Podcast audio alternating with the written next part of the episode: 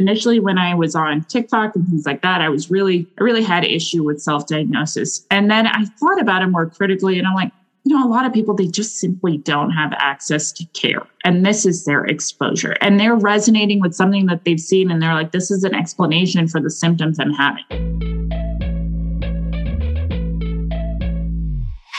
Hello and welcome to the Women and ADHD podcast. I'm your host, Katie Weber. Before we get started, I'd like to share a review from Audible in the UK. It's entitled So Validating. This podcast is just amazing for anyone with ADHD or suspecting they might have ADHD. It honestly got me through all the anxiety of waiting on my assessment and helped me to believe that my experience was real. Even now, after my diagnosis, this is my go-to when I'm feeling down and like I'm not normal. Thank you so much, Katie, and all the wonderful women who share their stories.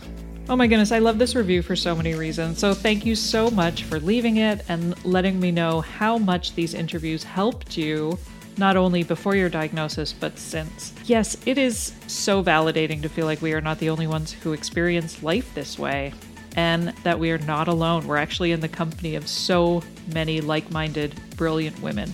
And if you'd like to get to know more like-minded, brilliant women with ADHD, make sure to come join us in the Women and ADHD online community. Head over to womenandadhd.com or find the link in the show notes. Okay, we have arrived at episode 59, in which I interview the incredible Dr. Sasha Hamdani. I have been so excited for this interview to air because if you follow Dr. Hamdani on TikTok or Instagram, and she's the Psych Doctor MD... Of course, you can find those links in the show notes. Anyway, if you follow her, you know she is an absolute goddess of ADHD. She is brilliant. She is witty. She is so droll and acerbic. She's like an eye roll personified. Is that a compliment? I think she would take that as a compliment. I certainly mean it in all the best ways. And she has the most amazing hair. I was so excited when she agreed to chat with me and let me pick her brain about ADHD. And I learned a ton in this conversation, and I know you are going to love her insight. For the handful of you who might not yet know her, Dr. Sasha Hamdani is a board-certified psychiatrist and an ADHD specialist. In addition to her private practice, she has a massive social media following on TikTok and Instagram, where she provides accessible and accurate information about ADHD. We talk all about her diagnosis as a child and how her parents actually kept it a secret from her until she had a meltdown in medical school. And we talk about social media influencers and a lot of the misinformation that's out there. We also talk about the downsides of calling ADHD your superpower. And she explains transmagnetic stimulation and some of its benefits for people with ADHD and especially treatment-resistant depression. Okay, enough gushing from me. Enjoy. So you have alluded to your diagnosis story in quite a few of your videos. So I'm very excited to actually hear this story about you being diagnosed in the fourth grade after you started a riot in your classroom. So let's backtrack a little bit. So first, I mean, it couldn't have been out of nowhere. Like, what was happening? You know, I feel like I don't get to interview a lot of women who were diagnosed in childhood. I feel like you guys are kind of, you're unicorns for, you know, and so obviously your parents were kind of pioneers, but like what happened with this riot and what were some of the signs that were going on in your life that your parents kind of looked into this diagnosis for you? I mean, I don't know if they were pioneers. Like, had you met fourth grade me, you'd be like, oh, okay, something you got to do. I think it got bad enough where they were like, she's smart. She's definitely smart. She can figure out testing. She can do all of this stuff, but she is in everybody's business. Like, I'm always talking. I'm always getting in trouble for leaving my seat and sharpening my pencil when pencils were a thing, I guess, sharpening my pencil 40 times a day and going on bathroom breaks and just like being found at different places in the school. And they're like, what are you doing? I'm like, I don't know. So, I mean, there were signs leading up to it, but yes, my riot story. So there was a substitute teacher that day. I got all the other kids to stand up on their desk, and we just like it was an organized protest in fourth grade. And like, for no other reason, I don't really remember all the details about it, but I mean, I remember just thinking it would be hysterical. And I remember seeing, like, it was this young man substitute teacher. And I remember seeing his face and like his face dropping. And then I'm like, oh, that's probably not super nice for him. Like I probably bummed him out. And like, I immediately felt really bad about it. And then I was like, why did I think this was a good idea? This is awful. And then, you know, then like it got brought to my actual teacher's attention and then they brought it up. And like, I think parent teacher conferences was like right around that time and they brought it up in parent teacher conferences. And then, I, to be honest with you, I went to the pediatrician and then like my life just got much better. I was able to focus. I was able to pay attention in school. Like I really enjoyed school, all of it. I enjoyed school before for the social element, but I actually liked doing the work. I would get involved in the projects. I would be like, it was really fun for me. My parents are well-educated, but they were very concerned about the stigma of medication. So they were like, I recognize that this is a problem. So they wanted me to be on medication because they thought it would be helpful, but they didn't want me to be burdened or what they assumed is burdened with a diagnosis at that age. So they told me it was a vitamin.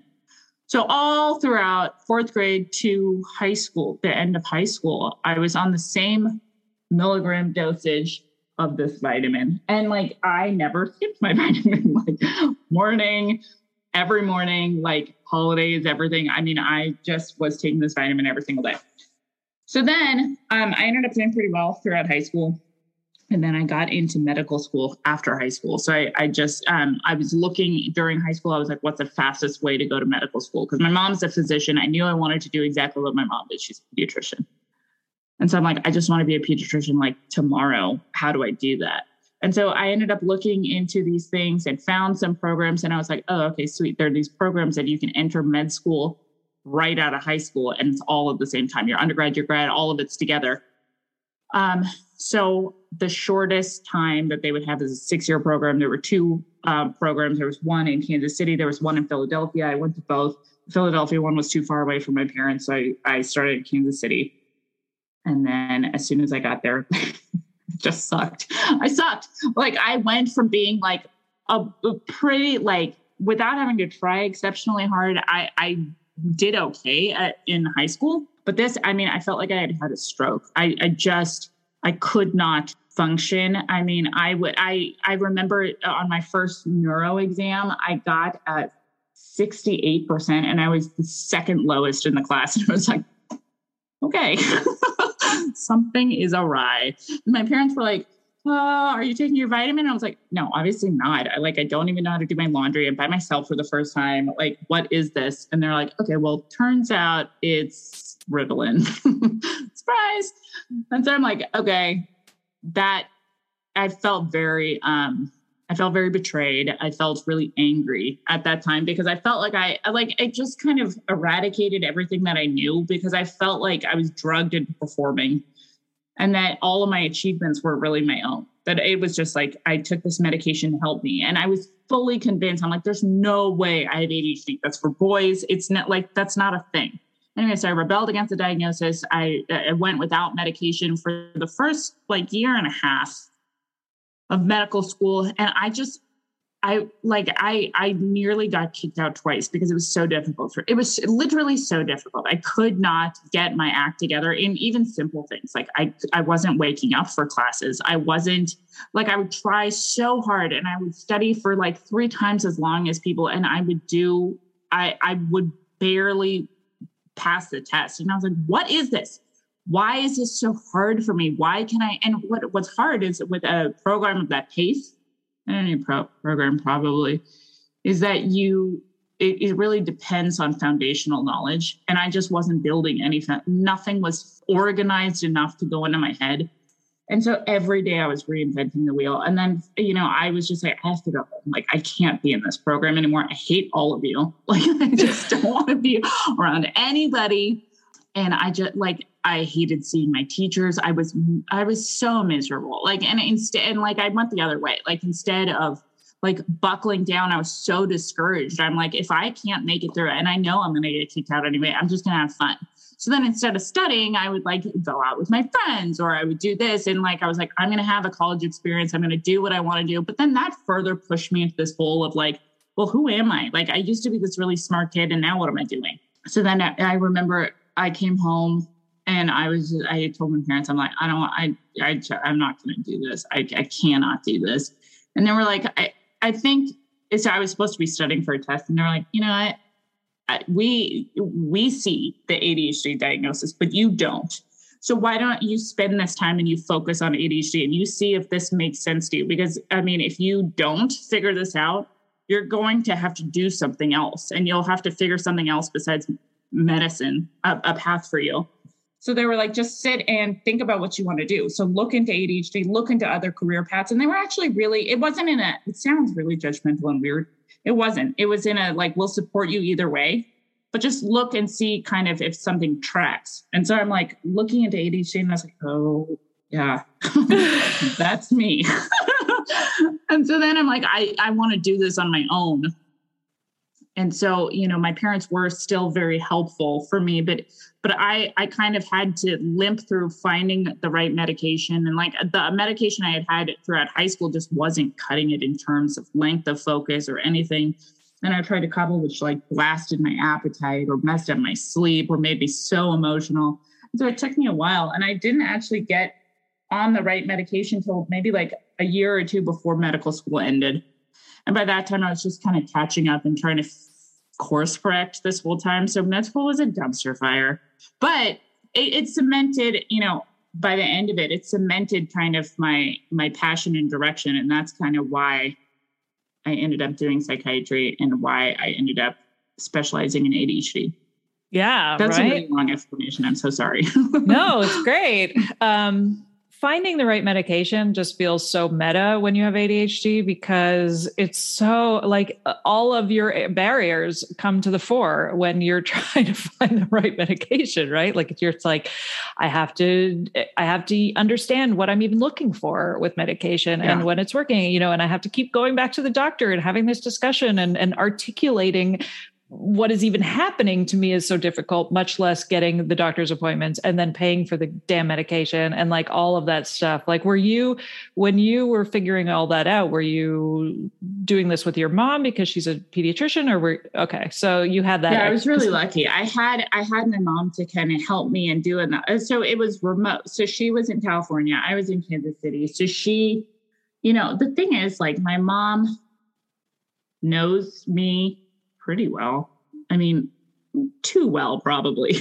And like, she could even tell like from the cadence of my voice or how I was talking. And like, even on a phone, this was like, I mean, this is probably dating me. This is before FaceTime. FaceTime wasn't a thing. Skype wasn't a thing. So like she's getting all of her data just from how my voice sounds. And she is like, you know, I could tell that this medication is making you more irritable. I can tell that you are, you know, that have you eaten today? Have you done this? So it was nice to have that third party to kind of bounce those questions off of, because then I knew like, okay, this medication is probably not for me, because it's so hard to have an accurate gauge of your own internal environment. It's just hard. Like you're trying to verbalize stuff that intrinsically you might not understand in and of itself, or like for years and years and years, you're like, I thought that was normal.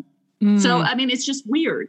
So you're trying to explain all of this stuff. So having someone else that, you know, sees you on a regular basis is exceptionally helpful, because it's kind of like they can observe symptoms and changes better than you can sometimes. Yeah. I've talked about this a lot with antidepressants, right? Because I feel like a lot of us who were diagnosed in adulthood were diagnosed with depression and anxiety.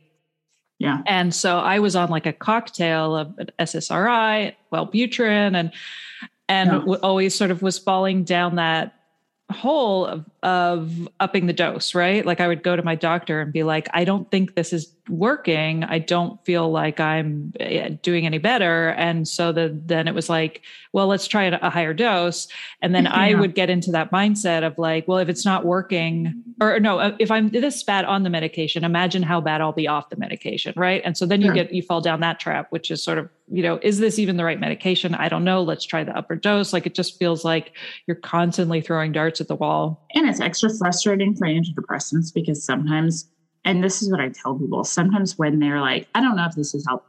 They get off their medication for a couple of days and they're like, oh, I feel much worse. And it must be that I need this medication. No, you could make a normal person. You could put a normal, like, I don't want to say normal, but like someone who has absolutely no mood pathology and you stick them on an antidepressant. If you pull them off of an antidepressant, they're going to have withdrawal. Mm-hmm. So it's not necessarily indicating that there is like this resurgence of pathology. It's saying that, no, your body, those chemical receptors are empty and now you're having symptoms. So it's difficult because you have this like feedback loop that's telling you like, I really need this. And maybe that's not the case. And especially it's not, for people that have been misdiagnosed, because a lot of women, they get misdiagnosed with mood and personality disorders because no one's looking for ADHD. It's hard because, I feel like half of what I do is I'm just cleaning up messes from other physicians where I'm like, this is dumb. Why were you on this? But I think I know what I'm looking for, or what I'm not necessarily looking for, but ADHD is on my radar. So when I'm having people who are describing, that a certain set of criteria, and they also have, I have the additional benefit of seeing that they've failed numerous antidepressant trials. I'm like, okay, we're missing something. Either genetically, you just hate antidepressants, or it's not depression. Mm-hmm. Yeah, I know. And then not only that, but then, ADHD kind of presents itself at some point as the solution, not the solution, but at least the answer, right? So you're like, oh my goodness, I feel so seen. I feel so understood by TikTok, the TikTok videos, the memes, however it's coming at you, right? And you're sort of feeling like, oh my goodness, this could be the answer to everything. But then there's, totally. Right? But then I also sort of struggle with that. I think a huge part of the diagnosis journey is also the self-doubt, right? So you're always like, well, maybe this isn't it. Maybe I'm just exaggerating. Did I really struggle? Because that's also the answer, right? Which is like, well, it's only ADHD if you really struggle. And I'm like, I don't know. How much did I struggle? How much am I struggling, right? And I can get dressed in the morning, so I'm better off than some people. But like, right. So you have to question that. And then also there's this idea of like, well, you shouldn't, if you have ADHD, you should get professionally diagnosed for a lot of reasons. I think that's important, but like, it could be something else. And then it's like, well, what is it? I've been told I have depression and anxiety. So maybe it's just that. But then on the same time, you're like, well, it can't, maybe the ADHD is causing the depression and anxiety. So I really feel like it comes back to the ADHD, but then you risk going to a medical professional who doesn't really know enough, as much about ADHD as the freaking TikTok influencers do, right? Because so much of this understanding is through the shared lived experiences. And you've talked about this too, right? This sort of dichotomy between like, you are the expert of yourself. You are seeing these videos, you're seeing these lived experiences, and they're relating to, you are relating to them on a deep, deep seated level. But at the same time, it's important to kind of talk to a professional, but oftentimes the professionals that are available to us don't know enough about ADHD or have a very different idea of what ADHD is. Yeah. And then you're back at square one. And so it's sort of like, well, what do I do in this situation? Am I just grasping at straws? Is it ADHD? Right. Am I looking for an answer? And I'm finding it in this like perfect acronym that's summing up every struggle I've ever had in my life. Or is, is this a misdiagnosis? That's like, I say that all the time where I'm like, maybe it's not ADHD. Maybe I'm just a feminist living in a misogynist society. And we're like, still have this collective post-Trump trauma that we're all living through. Right. I mean, I was a pandemic diagnosis. So like there's been a proliferation of diagnoses of ADHD since the pandemic, at least it feels like it. I don't know. I haven't really looked into the stats, right?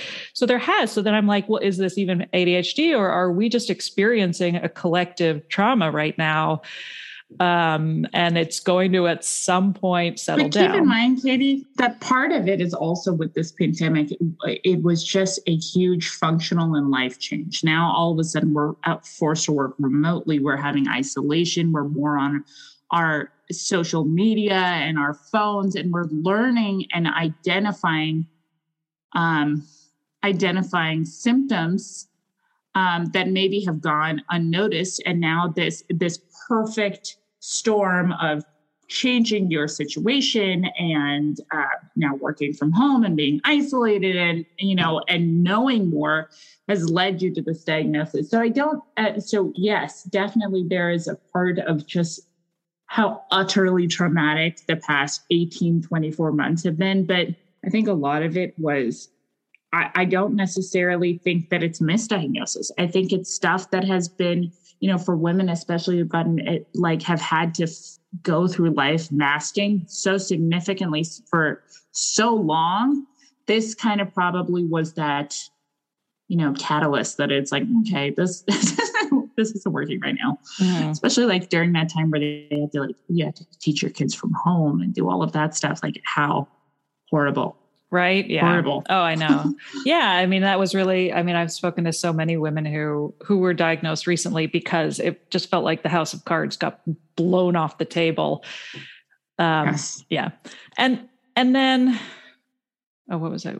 Oh, the misdiagnosis. I also sort of feel like at the end of the day, if you misdiagnose yourself with ADHD, I still think you're in a better place in terms of like starting to understand who you are and what you do. Instead of defaulting to the, I'm a failure, I am lazy, I am a terrible person, which I think a lot of us were doing for a myriad reasons, you know, as women, as, in a Western society, like, I think there's lots of reasons why, we might kind of feel terrible about ourselves if we can't do mundane domestic tasks, right? Or some of the reasons why I feel like women in particular are understanding how ADHD plays into some of the struggles that they've had as mothers and as wives and as, you know, at work and all that stuff. So I think it's like, even if you're misdiagnosing yourself with ADHD and not, you know, seeking a formal diagnosis, like there's not a lot of harm in that. You know, I think the benefit so greatly outweighs the harm in thinking you might have ADHD. So maybe you should go out for a run or, you know, be kinder to yourself or all of these things. I don't think a lot of people are like, I'm going to go out and get black market Ritalin. You'd be surprised though. Well, I mean, so here's the deal. I'm kind of on the same page. Initially, when I was on TikTok and things like that, I really had issue with self-diagnosis. And then I thought about it more critically and I'm like, you know, a lot of people, they just simply don't have access to care. And this is their exposure and they're resonating with something that they've seen. And they're like, this is an explanation for the symptoms I'm having. All right, cool. There's so much behavioral modification that you can do to help manage those symptoms better, use appropriate self-care, do all of those things a little bit more soundly and appropriately. Love that. Here's my issue with self-diagnosis. My issue, I think what it's boiled down to is one, exactly what you touched on. Some people, they feel like, and it's not even like, you know, we have this, like this image of this like covert operation and like drug dealing in the park to get this like off market, like black market Ritalin. No, like college campuses is just like, you know, your roommate will be on Adderall or something. And then, you know, the other roommate will be like, oh, can I have some? I think I have ADHD. It's like that. It's like not something that is, you know, this elaborate, well thought out process. It can happen very easily and, you know, accessibility to certain medications can be high, but which is weird because it seems like when people are diagnosed and really need it, it's difficult to access it. But like in certain situations, it's high. And the problem with self-diagnosis and in those situations, and I'm talking almost not exclusively, but at college campuses is a big, big one, is that with taking a medication that you haven't been prescribed, the problem is that you run the risk of you're putting a neurostimulant. I mean, if that's what you're taking, which is normally what people are taking, you might feel like, oh, this makes me feel better in the moment. Well, that you're getting a transient effect. It's not actually indicative and it's not a diagnostic thing. Like this is ADHD. This is not. It might temporarily make things better, but it could increase heart rate. It could cause problems with thyroid. It could cause a whole slew of emotional problems as well. And then that coupled with alcohol is just like an absolute dumpster fire. So like there is, I don't really have issues with self-diagnosis if you're using it for behavioral modification. I think anytime you think about medication, even if it's really readily accessible to you, you have to do it through a physician. You have to, because otherwise it's too dangerous. Yeah. And I guess you're right. I sort of feel like that goes without saying that you shouldn't be taking somebody else's prescription medication, but maybe it doesn't go without saying with the scenario you're talking about, which is like, I watch TikTok, I think I have ADHD. So this is ADHD medication. So why don't I just kind of take a few shortcuts and try my roommate's version of it, as opposed to actually all of the hurdles that we experience in this country going through the process. And then also like how expensive it is. You might want to just try it. Yes. So that exactly. I think diagnosis for the sake of medication is absolutely important, but I also I feel like we can't deny the fact that there are, that we're almost at this impasse in terms of like lived experience versus what medical professionals actually understand about ADHD. Like it's almost like we're neck and neck in this horse race in terms of, social media and how this is being described to people versus how it is in the DSM and, the lottery of terms of who you're going to get as a medical professional and what they're going to understand about your symptoms and how, if you're even going to be able to articulate it. Like, that's the other thing. Like the advice I always give to women when they're seeking a diagnosis, I'm like, take a checklist, do not go there unarmed, because the moment you get into that office, you're not going to know what to say. You're going to feel overwhelmed. You have 15 minutes, like, so you need to go with like an absolute list, because you're not going to remember. That's ADHD. But like, I feel like that same idea of, there's just so many barriers to getting this diagnosis that I feel like, social media is filling a hole, whether that's good or bad, I'm not sure.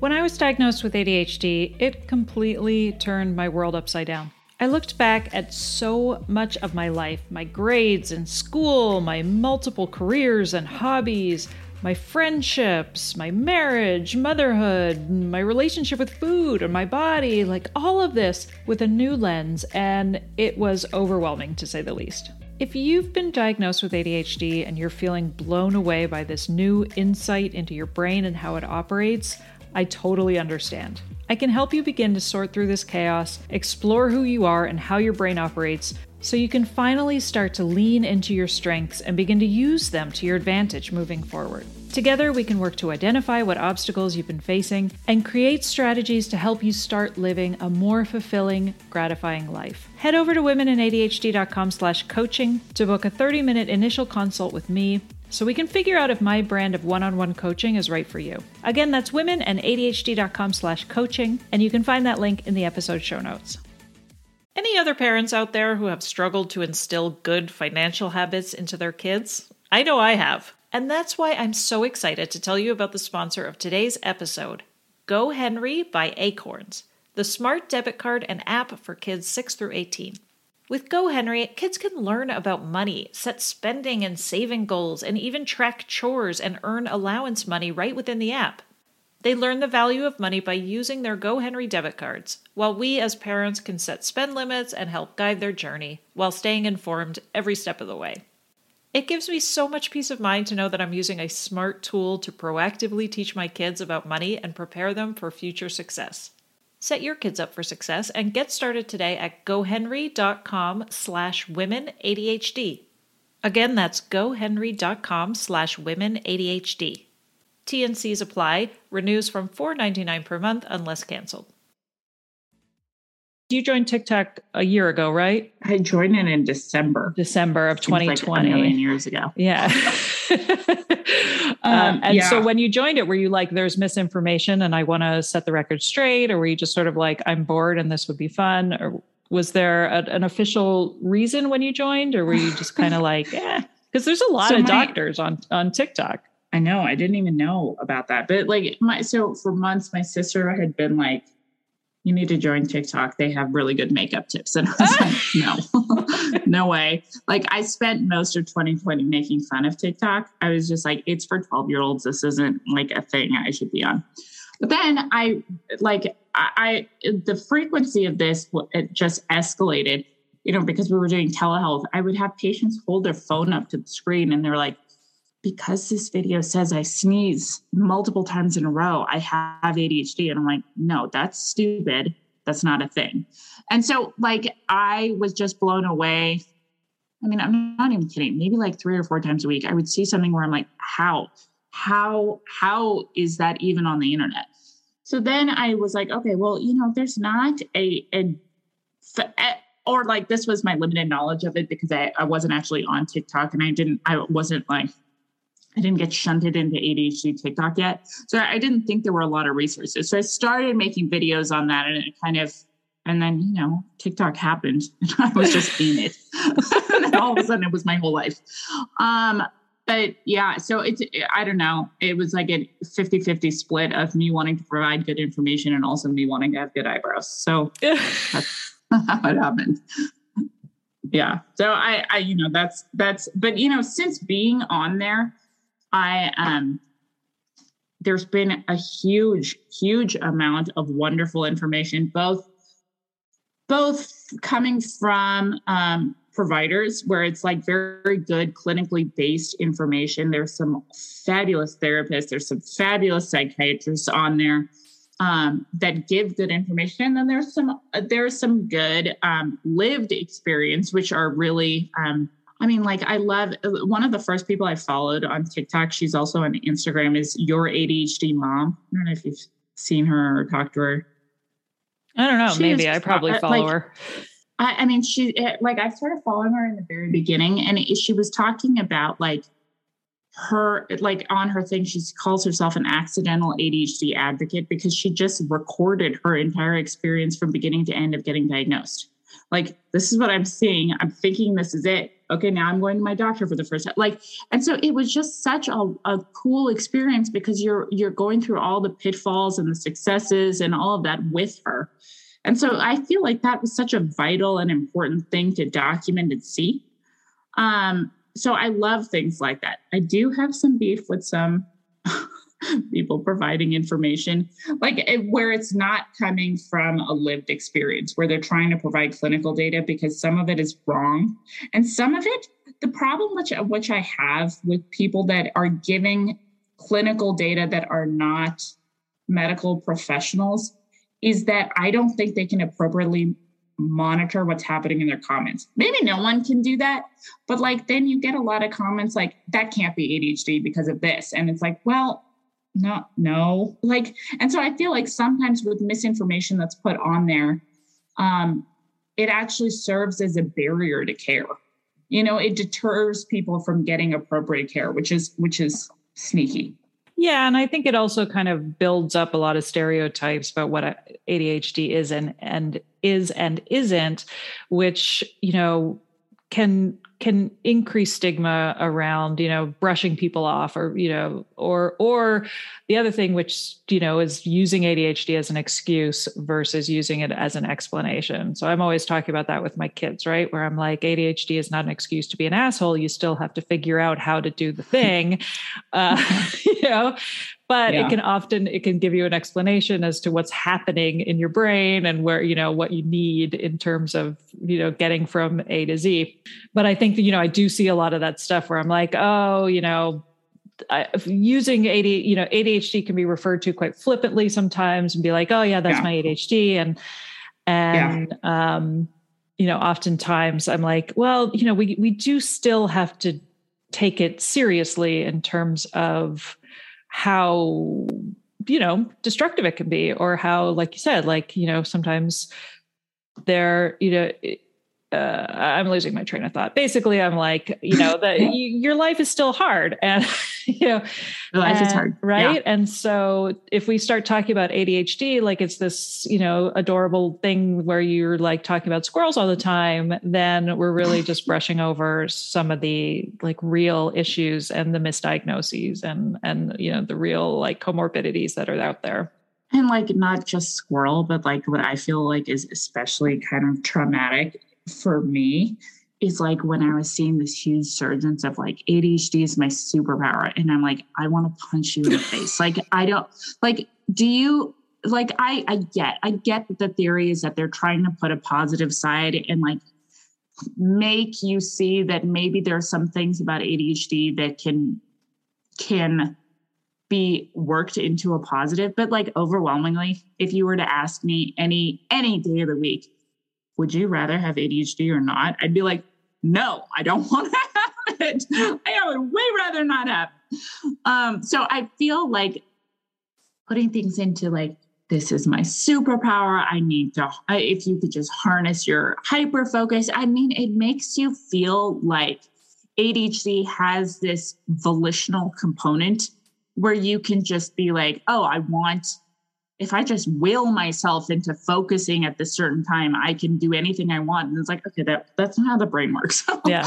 Like, okay, if it's this perfect storm of you being absolutely engaged in something, then maybe you can kind of get it together in that time. And maybe you can behaviorally modify to make it easier, but it's not something that you can kind of turn on and off. And it's not like if something becomes a superpower, it is by accident or like, right, yeah, by chance or like something like that. It's just like a blessed occurrence. So I feel like utilizing terms like superpower and I hate that. I mean, it drives me absolutely bonkers. I hate it. I hate it. I'm the same. And, you know, and I feel like with coaching, right? Like I feel like coaching can be really, really predatory in terms of ADHD coaching. Because it's like, we're going to do this and we're going to, you know, if you pay me, I'm going to help you, you know, transform your life overnight. And you're like, you know, and you're like, you are taking advantage of the impulse to want to kind of jump on these trains. Right. And I just feel like of all people, you should understand how problematic that kind of like, you know, tapping into that need for that, you know, impatience and impulsivity can be, I feel like it's just gross a lot of the time. It's so disgusting. And like, that's another thing that I've like, that has opened my eyes. I didn't actually know this, like, maybe I'm a moron and I should have known this, but like, I didn't actually know that ADHD coaching was a thing outside of like therapy. Like I thought if people were talking about like, I have this life coach or something like that, I was like, oh, okay.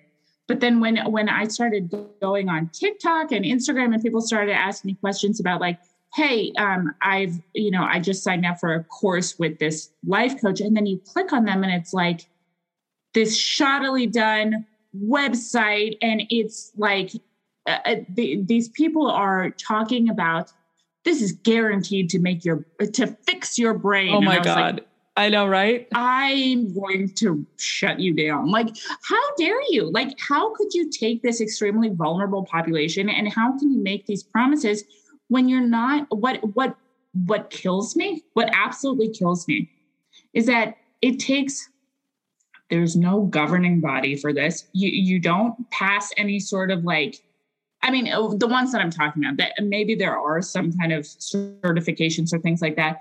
But in general, you could call yourself an ADHD coach just because you have ADHD. That's what I do. I'm turning this into a positive. I'm going to teach people based on what I've experienced. But that, I mean, everybody's brain is different. It's not coming from any sort of neurobiological basis or deeper understanding of how the brain works. And I think that's how you get better understanding of yourself, and because you start tying together things and you start seeing correlates. And so it just scares me when people are trying to push, well, maybe this is something that worked for them. Maybe it's not. Maybe they're just saying that because it's convenient and they feel like ADHD is lucrative. And so they're taking these people to just waste their time and money and potentially harm them more. You're right. It's gross. Yeah. And sort of ruin them for this idea of like, you know, I think we have a tendency to chase things and lose a lot of money. I think it's an ADHD tax I've certainly experienced, right? Which is like feeling like I'm going to get the quick fix, feeling like this is the next answer, funneling money into things and then feeling like it's a waste. And then you get trigger shy because trigger shy, is that even a word? You know, you're just like, so, right. Where it's like, I'm worried about doing anything constructive because it's that sense of like, oh, I have a tendency to like, just jump on things and waste money. And so, and it's the Wild West out there.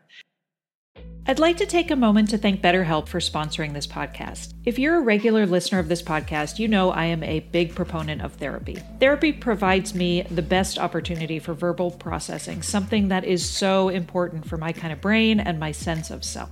What I love about BetterHelp is that it's not a crisis line, it's not self-help, it is professional therapy that's done securely online from the comfort of your home. They assess your needs and match you with your own licensed professional therapist, and it's available for clients worldwide, so you get access to a broad range of expertise that might not be available to you locally. It also tends to be more affordable than traditional offline therapy, and financial aid is available. If you visit their website and read their testimonials, there are actually quite a few reviews that specifically reference help with ADHD. As a special offer for listeners of the Women and ADHD podcast, you'll get 10% off your first month. Simply sign up at betterhelp.com/womenadhd. That's betterhelp, HELP.com/womenadhd. And there's a link in the show notes. This podcast is sponsored by BetterHelp.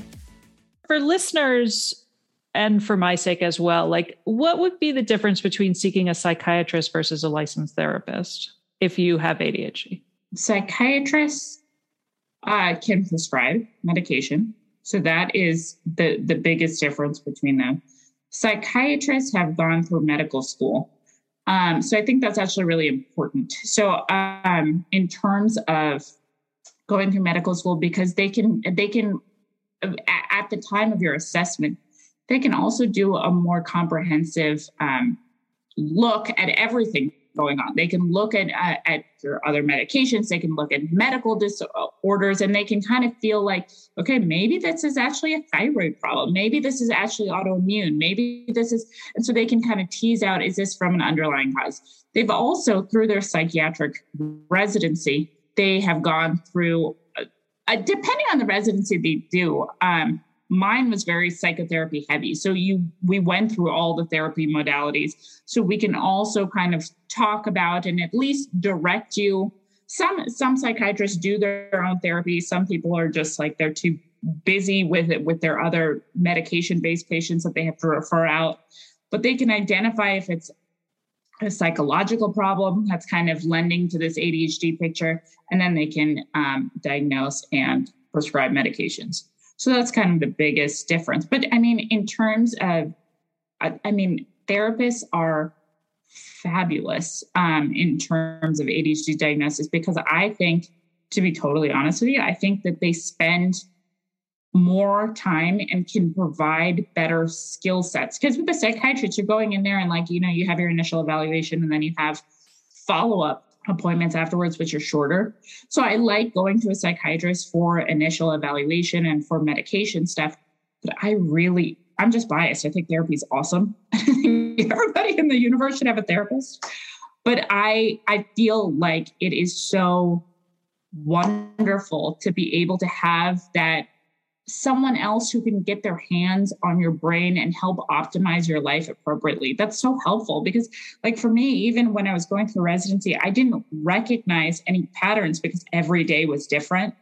And it's when I started working through those therapeutic modalities, I was like, okay, mm-hmm. Okay, this needs to change. And so they can help you build habits. They can help. So I think a combination of medication, if it's appropriate, and for a lot of people it's not, but a psychiatrist at least would be able to tell you.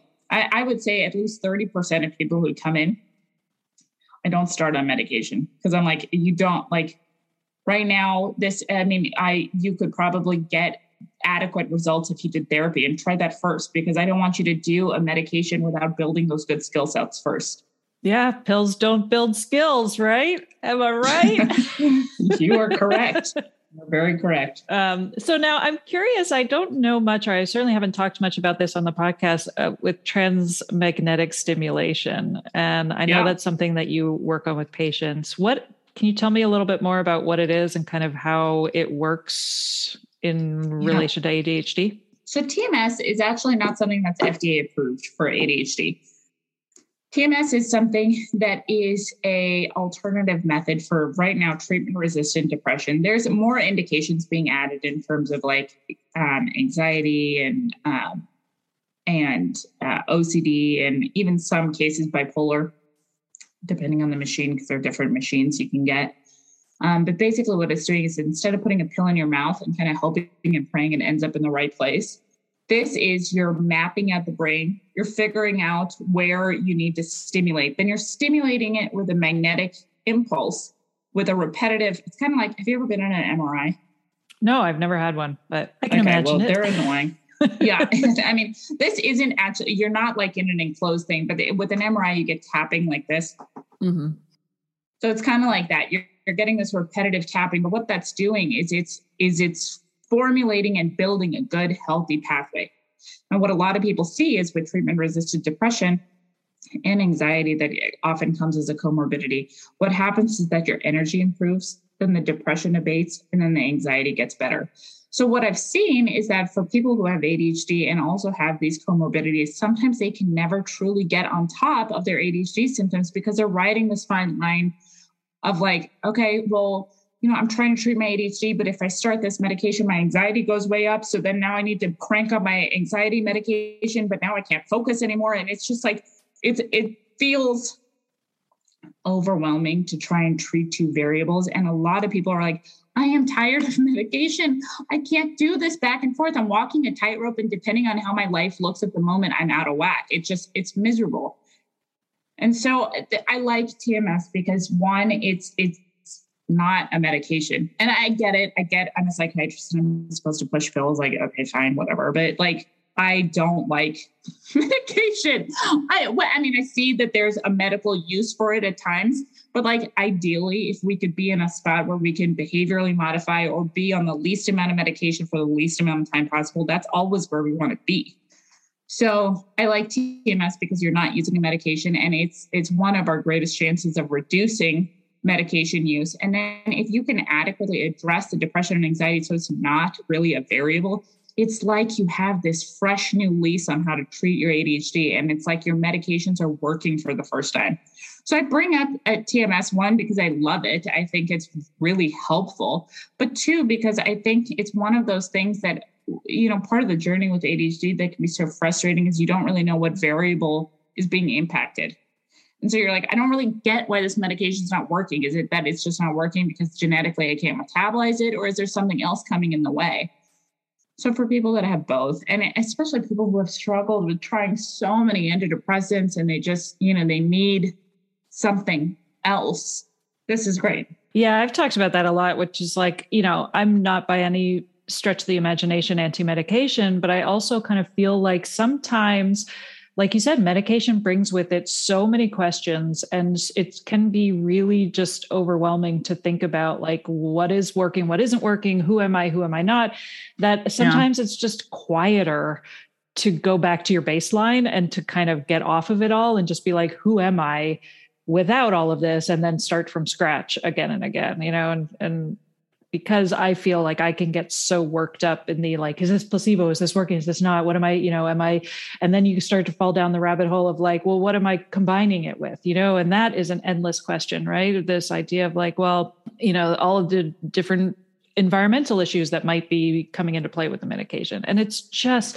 when your brain is on hyperdrive anyway, like sometimes the addition of medication can do more harm than good. And so, yeah, I think it's really fascinating to find some of those other methodologies in terms of, you know, coming at this understanding, just like, you know, just like we were saying with therapy, like so much of the benefit of therapy is just parsing all of this stuff, you know, just the like verbal processing and being like, okay, what is happening? What is going on? And just taking that chance to have a guided conversation about who you are and what's working and what isn't. Yeah.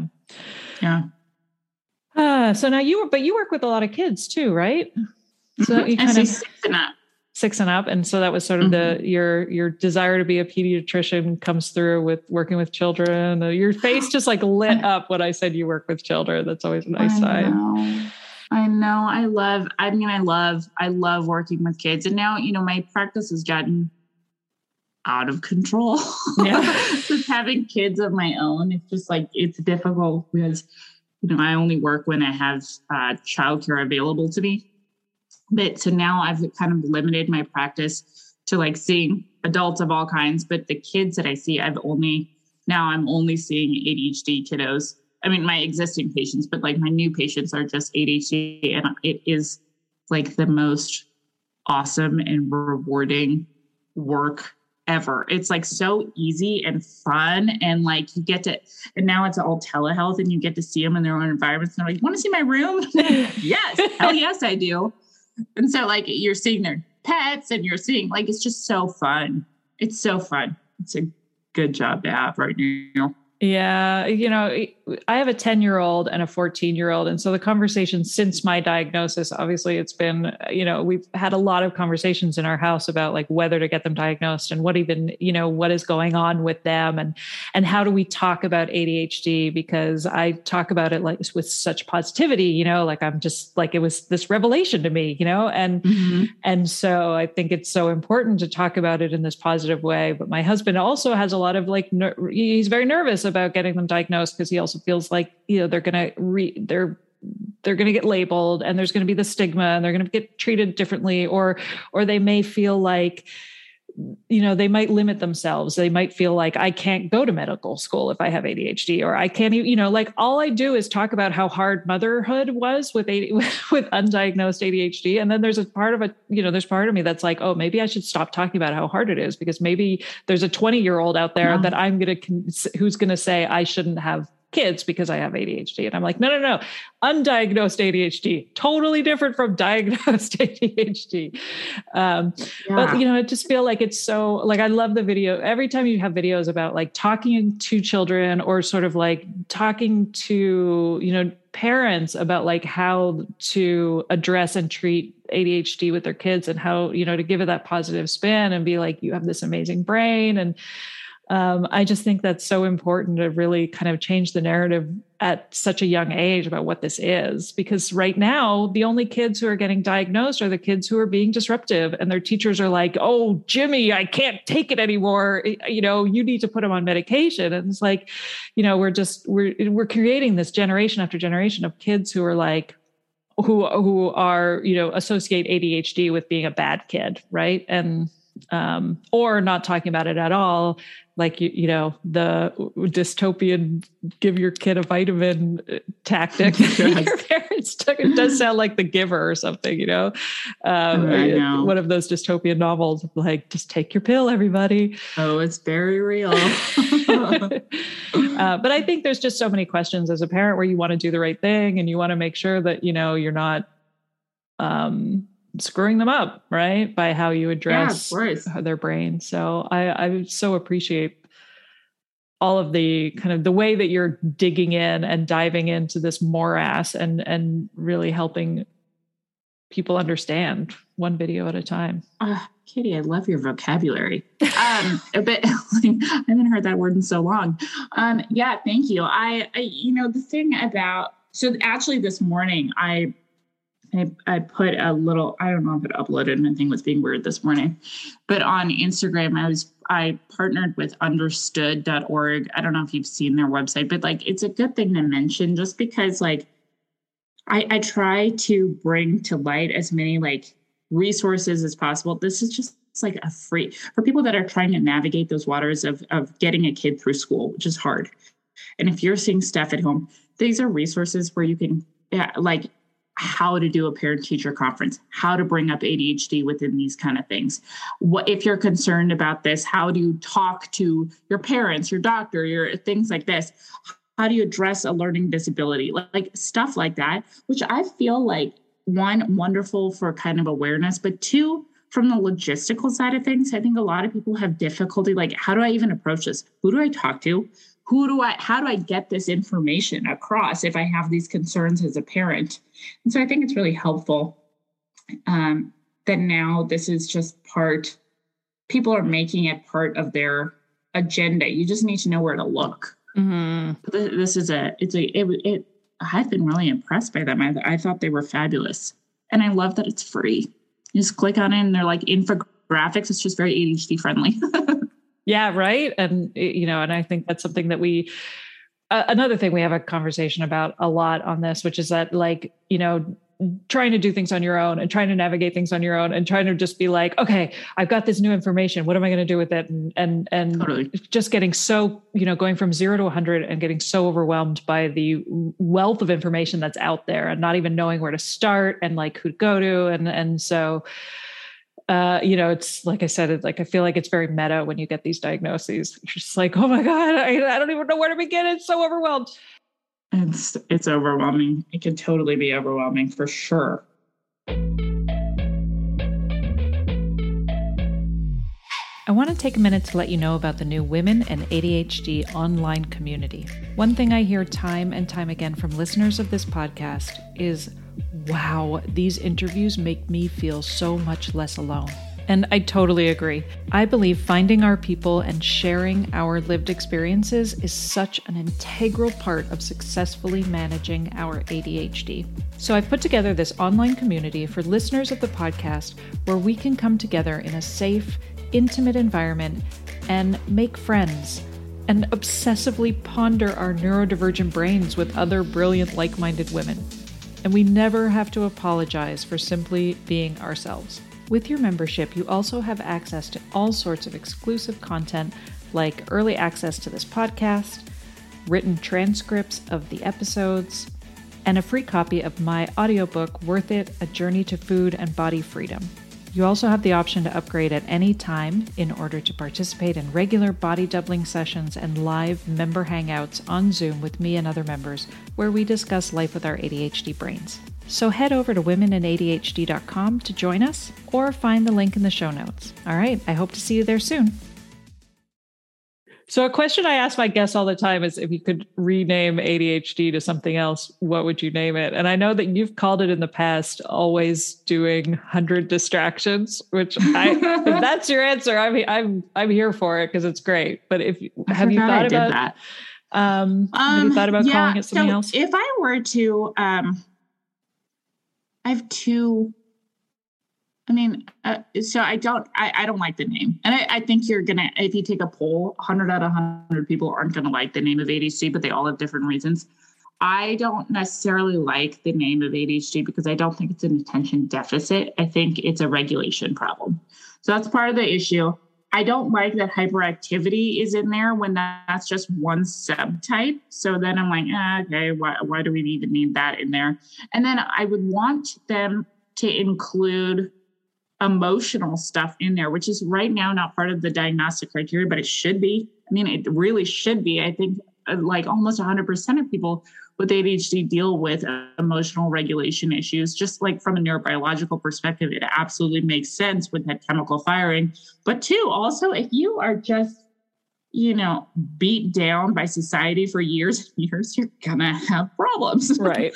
So, I think what I would call it, attention and emotional regulation disorder. And I think the disorder part, I know people will have beef with this, but I actually think the disorder part needs to stay in there because I think if you called it a dysfunction or if you called it, I don't know, an issue or you did something, I think disorder needs to stay because disorder indicates that there is a clinical severity that needs to be taken seriously, like a bipolar, like in depression, that it's something that isn't just like this thing that you see in passing, that it needs to be regulated and treated with the same kind of clinical meticulousness that a mood disorder would have. Right. So, yeah. And then I think with getting accommodations and things like that word disorder is very pivotal, which I think a lot of people get like hung up on as like, I don't want to call it a disorder. Okay, fine. You don't call it a disorder, but I think it needs that in its name. Yeah, no, I agree. I go back and forth because I feel like, yes, it needs to be taken seriously. And I feel like that there is some way in which the medicalization of it has to exist, but I also feel like it kind of, there's a slippery slope when you get into curing your ADHD, right? And so I think you get into the scams, right? But there's like that idea of like, if it's a disorder, then you're going to take this pill, you're going to cure it, and then it starts to get into the same category as diabetes or, some other medical diagnoses where you're like, this isn't actually what's happening. Like the disorder is coming from, the fact that you haven't had the accommodations and the environmental, whatever care that you needed in your life based on this neurodiversity. And so again, like, I feel like there's ways in which disorder can hinder how it's treated or how it's even looked at in society, right? Like, I always talk about when I came out and said I was diagnosed with ADHD, the vast majority of people were like, I'm so sorry. And I was like, no, it's the greatest thing that's ever happened to me. But then it was like that slow realization of how, oh, you actually, yeah, ADHD, you have no idea what I'm talking about when I talk about ADHD. So I'm just going to stop talking about it with you. That's fair. I mean, and I think disorder, it's not necessarily coming from just environmental factors, I think, or like medication stuff. It's not indicative, like if you take a medication, it's going to fix it. I think that's a very limited scope of how to look at this. I think disorder is coming from, you were born with this. This is how your brain is wired. And it is a difference from neurotypical wiring, and that predisposes you to all of these different things. So I don't think, like, when I have people that are, I think that's what makes it a disorder, that it came from the very beginning and basest kind of form of like your genetic data and code. So how dysfunctional it makes your life, obviously, but I don't know a lot of people with ADHD that it, without significant modifications, that it's not impairing their life in some degree, right? Yeah. Or where they're just rolling around and they're like, I have it and it's fine. And it's like, okay, well then you don't really have it. Right. Exactly. Or that idea of like, well, if we were all just cavemen and, some of us would be hunter-gatherers and some of us would be farmers, and then nobody would be suffering. And I'd be like, I don't know. I still think you'd probably have RSD if you were caveman. Just saying. Yeah. You're bummed out. Want to be a farmer. Yeah. I know. Well, I feel like I haven't stopped loving talking about it. And so I'm always so grateful to be able to have these conversations. And like I said, I'm grateful to you and what you are doing out there on the internet and trying to break down some of that misinformation that's out there and have put a real face to what this is. And so So enjoy your content. So thank you. Oh, thank you. I appreciate that. I'm sure with followers comes all of the annoying headaches of the comment section and everything. No, I mean, a little bit on like some of my like TikTok sometimes maybe, but even then it's been like overwhelmingly positive, which has been, great, because I can't handle negative comments. Like, I don't think about it for weeks. Yeah. Like, it just, I don't deal with it well, but I think that it's like, even when there are things that are questionable, I think other people step in and they use that as a forum to gently educate, which I think is important. Like, leaving those comments up there, because I think that there is some value in seeing like, this can be course corrected, and then judging on how the other person interprets it, because, you do have to, in order to kind of maintain the integrity of the page, you do have to police those kind of comments a little bit better. Like, if you're going to put something weird and racist or sexual on the page, it's going.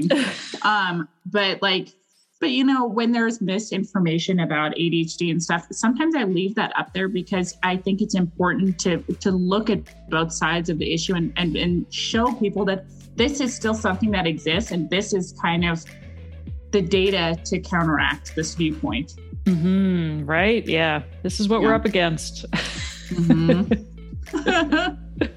Yep. Awesome. Well, thank you so much for your time. It was so lovely to chat with you, and really appreciate this. And there you have it. Thank you for listening, and I really hope you enjoyed this episode of the Women and ADHD podcast. Also, we ADHDers crave feedback, and I would really appreciate hearing from you, the listener. If you're a fan of the podcast, please take a moment to leave me a review on Apple Podcasts or Audible. And if that feels like too much, and I get it, then just take a few seconds right now to give me a 5-star rating.